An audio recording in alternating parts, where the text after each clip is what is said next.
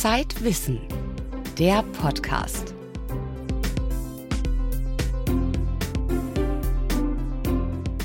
Herzlich willkommen zum Zeitwissen Podcast. Heute haben wir für Sie einen ganz besonderen Podcast vorbereitet, nämlich drei Interviews, und zwar zu folgenden Themen. Kennen Sie Ihre Haut? Bestimmt nicht gut genug. Wir waren bei einer Hautexpertin an der Hamburger Universität zu Besuch. Die Geschichte der pazifischen Auster beweist, dass eine eingeschleppte Art ein ganzes Ökosystem verändern kann. Kaum ein Forscher kennt das Drama um die Auster so gut wie Carsten Reise. Schreiben, um sich zu erinnern, warum Tagebücher helfen können, schwerkranken Patienten ihre verlorene Zeit zurückzugeben. Am Mikrofon begrüßt sie Hella Kemper.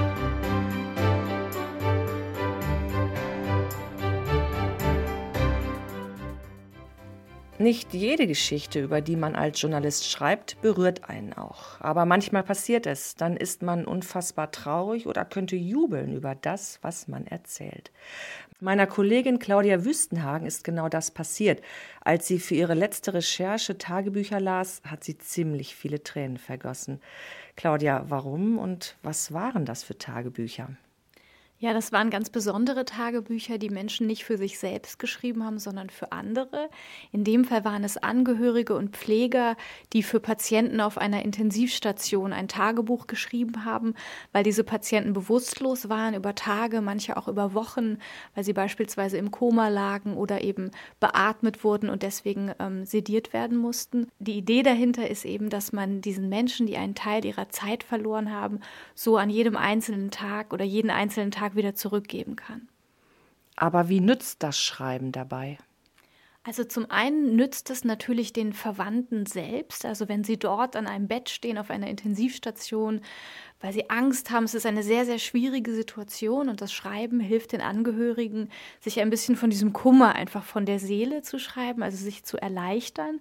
Und zugleich ist es aber auch im Nachhinein für die Patienten eine große Hilfe, denn es hat sich gezeigt, dass viele ehemalige Patienten, ähm, die auf einer Intensivstation waren, die über längeren Zeitraum bewusstlos waren oder nicht bei vollem Bewusstsein waren, dass sie damit nicht gut zurechtkommen, dass sie sogar so etwas wie eine posttraumatische Belastungsstörung entwickeln können, weil sie so ganz verschwommene Erinnerungen haben und weil sie gar nicht ganz verstehen können, was da eigentlich mit ihnen passiert ist. Und diese Tagebücher helfen ihnen im Nachhinein zu rekonstruieren, was los war, was an jedem Tag passiert ist und auch zu erkennen, da waren Menschen, die auf mich aufgepasst haben. Und was an den Tagebüchern war so traurig? Es war einfach sehr bewegend, also vor allen Dingen die Einträge, den die ähm, Familienangehörigen geschrieben haben, der Ehemann oder die Ehefrau, die Tochter, der Vater, die Mutter. Ähm, man, man las aus diesen Tagebucheinträgen einfach diese Emotionen raus. Ähm, ich kann es mir sehr gut vorstellen, wenn du am Krankenbett stehst und nicht weißt, ob der Mensch, den du liebst, überleben wird, ob er je wieder aufwachen wird. Das sind natürlich ganz schwierige Phasen. Und äh, diese Hoffnung, die sich in diesen Tagebüchern fanden, die waren halt sehr berührend. Es war so ein bisschen wie Briefe schreiben schreiben, so habe ich es mir vorgestellt. Also die Angehörigen haben Briefe geschrieben in der Hoffnung, dass die Patienten eines Tages wieder aufwachen und diese Briefe lesen werden. Kannst du von einem besonders berührenden Fall erzählen? Also ich erinnere mich an das Tagebuch, das eine Frau für ihren Vater geschrieben hat. Der hatte einen sehr schweren Unfall gehabt und war bewusstlos und schwebte auch in Lebensgefahr. Und sie hat in diesem Tagebuch dann darüber reflektiert, ähm, was er wohl mitbekommt. Sie fragte immer, ich weiß nicht, wie erlebst du das gerade? Merkst du, dass wir hier sind? Spürst du uns? Und sie hat sich auch gefragt, was ihr Vater eigentlich möchte, ob er weiterleben möchte, ob er will, dass man um sein Leben kämpft ähm, oder ob sie ihn gehen lassen sollen. Also es ist eine wirklich sehr, sehr schwierige Entscheidung, die sich in diesem Tagebuch wiedergespiegelt haben. In welchen Krankenhäusern werden Tagebücher geschrieben? Also die Idee kommt ursprünglich aus Skandinavien, dort wird es sehr häufig eingesetzt. In Deutschland ist das noch nicht so weit verbreitet. Ich habe mit einem Pfleger vom Universitätsklinikum in Kiel gesprochen, aber es gibt mittlerweile auch so ein paar andere Kliniken. In, an der Uniklinik in Jena beispielsweise gibt es auch eine Psychologin, die diese Projekte versucht einzusetzen. Und es, ich habe so den Eindruck, es findet allmählich immer mehr Verbreitung. Aber ähm, die Grundidee ist natürlich sehr simpel. Man braucht eigentlich auch nicht unbedingt die Unterstützung Unterstützung der Pfleger. Das ist auch eine ganz wichtige Botschaft der Initiatoren. Das kann im Grunde auch jeder Angehörige einfach selbst machen.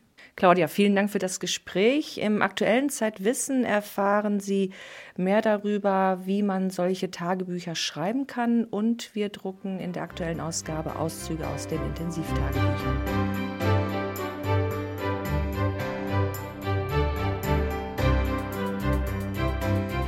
Seit Jahrhunderten werden an der Nordseeküste Austern geerntet. Die Muschel ist in Frankreich und den Niederlanden, aber auch in Deutschland beliebt. Allerdings nicht bei Naturschützern. Denn vor einigen Jahrzehnten holten Fischer und Forscher die pazifische Auster aus Japan, um sie in der Nordsee anzubauen.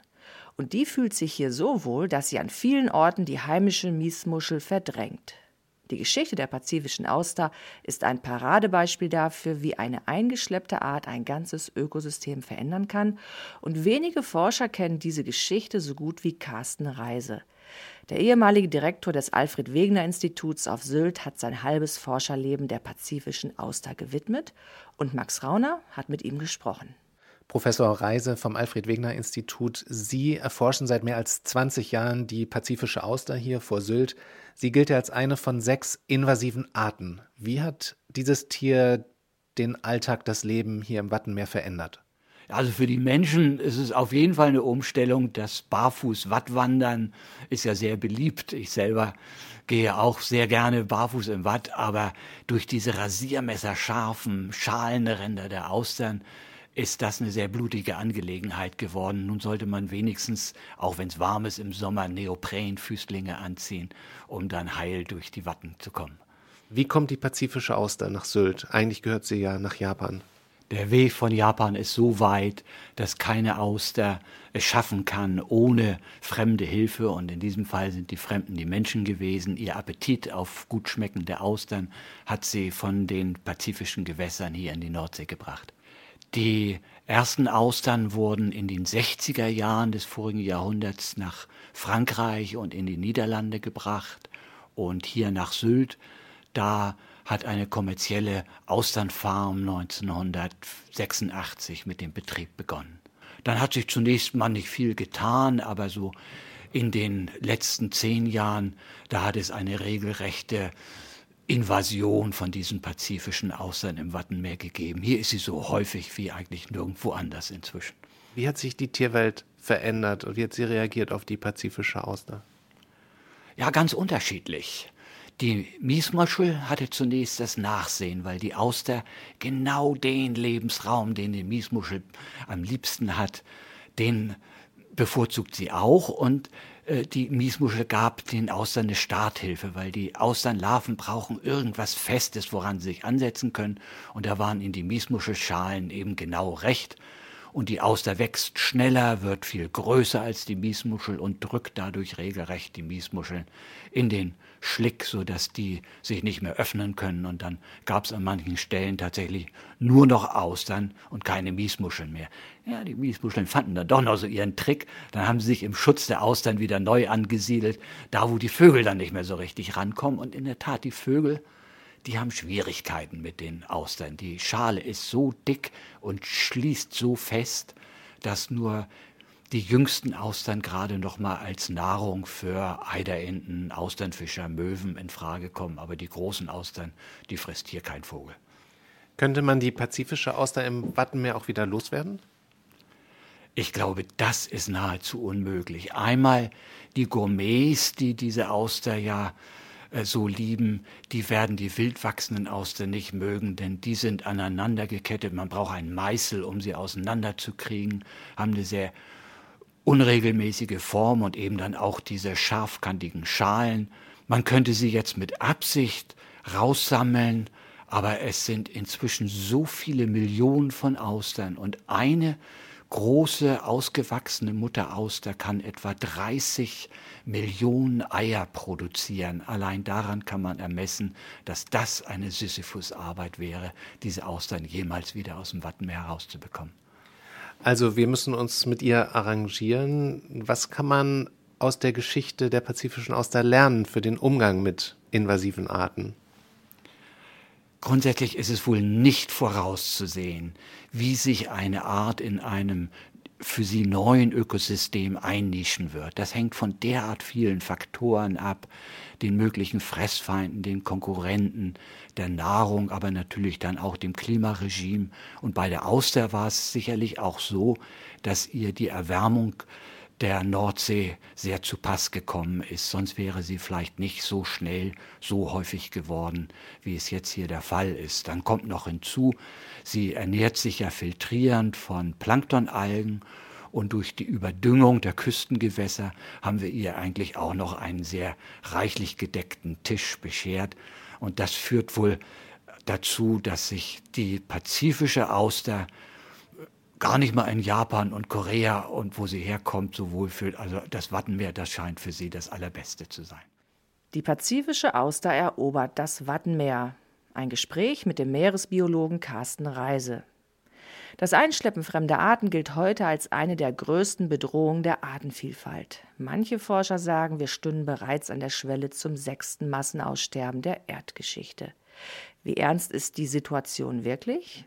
Lesen Sie mehr dazu in unserer aktuellen Ausgabe.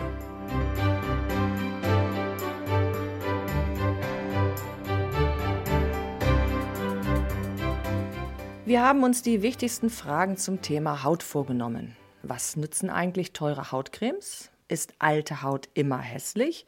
Und wie kauft man die richtige Sonnencreme? Unsere Autorin Marlene Steib stellte diese Fragen Martina Kerscher, Professorin im Fachbereich Kosmetikwissenschaft der Universität Hamburg. Professor Kerscher, bei Hautcremes versprechen uns ja oft so Formeln wie Q10, Vitamin A, B, C, Hyaluronsäure, dass unsere Haut jünger, schöner und gesünder wird. Wie viel ist da wirklich dran? Wenn wir jetzt beispielsweise Vitamin C nehmen, dann wissen wir, dass Vitamin C, sofern es in Konzentrationen von mehr als 5 Prozent eingesetzt wird, sehr positive Effekte auf Zeichen der Hautalterung hat. Pigmentflecken blassen ab, die Hautoberfläche wird strahlender, der Skin Glow, das heißt also die Strahlkraft der Haut verbessert sich und kleine Fältchen werden langsam auch gemildert. Was sind denn Faktoren, die die Haut garantiert zum Altern bringen? Garantiert zum Altern bringen die Haut sicherlich eine Überdosis an ultravioletter Strahlung, denn wir wissen, dass die Alterungserscheinungen, die wir sehen können, zu mehr als 80 Prozent durch die Sonnenstrahlen verursacht werden. Dann ist es aber natürlich auch so, dass andere Prozesse, wie zum Beispiel der Konsum von Nikotin, ein extrem ungesunder Lebensstil, aber auch Umweltschadstoffe, Schwebstoffe, Rußpartikel in der Luft, durch all diese Faktoren entstehen sogenannte freie Radikale in unserer Haut und auch die lassen die Haut vorzeitig altern bedeutet eine alternde, eine hässlicher aussehende Haut auch immer, dass die Haut ungesünder ist. Gut, da müsste man natürlich zunächst mal definieren, was ist überhaupt eine hässliche Haut. Sicherlich ist es keine alternde Haut, denn ähm, das ein paar Fältchen beispielsweise auf der Haut können ja durchaus charmant und attraktiv sein. Grundsätzlich ist es natürlich so, der Alterungsprozess, der normale Alterungsprozess ist etwas Normales, nichts Krankhaftes. Das heißt also, wenn eine Haut normal altert, ist sie nicht ungesund. Allerdings ist eine vorzeitige, vorschnelle Hautalterung, beispielsweise durch zu intensiven Sonnenkonsum, das kann durchaus dazu führen, dass die Haut dabei auch ungesund oder krank wird, dass die Haut zu trocken wird, dass Pigmentflecken an der Hautoberfläche auftreten oder Pigmentverschiebungen, die dann das Hautbild nicht mehr so ebenmäßig aussehen lassen. Und man weiß aus Studien, dass eben genau diese Pigmentverschiebungen und Oberflächenstrukturänderungen die Haut als weniger attraktiv erscheinen lassen. Was muss ich denn beim Kauf einer Sonnencreme beachten? Wichtig ist, welche Schutzfilter sind enthalten. Die Schutzfilter sind der zentrale Punkt und hier gibt es eben einmal den Unterschied, dass wir sogenannte physikalische Filter haben. Das sind kleine Pigmentteilchen. Hier ist es zum Teil natürlich schon so, dass höherpreisige Produkte eine bessere Galenik haben, das heißt sich besser verteilen lassen. Und das Entscheidende ist aber, wie hoch der UV-Schutz ist, und zwar nicht nur der ausgewiesene Lichtschutzfaktor im UVB-Bereich, sondern auch der Schutz vor der längerwelligen UVA-Strahlung. Der UVA-Schutz ist auch auf der Packung deklariert und man sieht aber da jetzt keinen Zahlenwert, sondern nur UVA und das ist einfach mit einem Kreis umgeben. Haut braucht aber nicht nur Pflege und Schutz, Haut kann auch ganz schön viel. Zum Beispiel sehen, atmen oder sogar rechnen. Wie genau das funktioniert, das erfahren Sie in der aktuellen Titelgeschichte von Zeitwissen. Im aktuellen Heft erfahren Sie außerdem, welcher Geldtyp Sie sind, warum der Chlorgeruch im Schwimmbad gar kein Chlorgeruch ist und warum unsere Gesellschaft Menschen mit multiplen Identitäten erschafft. Das war der Zeitwissen Podcast. Am Mikrofon verabschiedet sich Hella Kemper.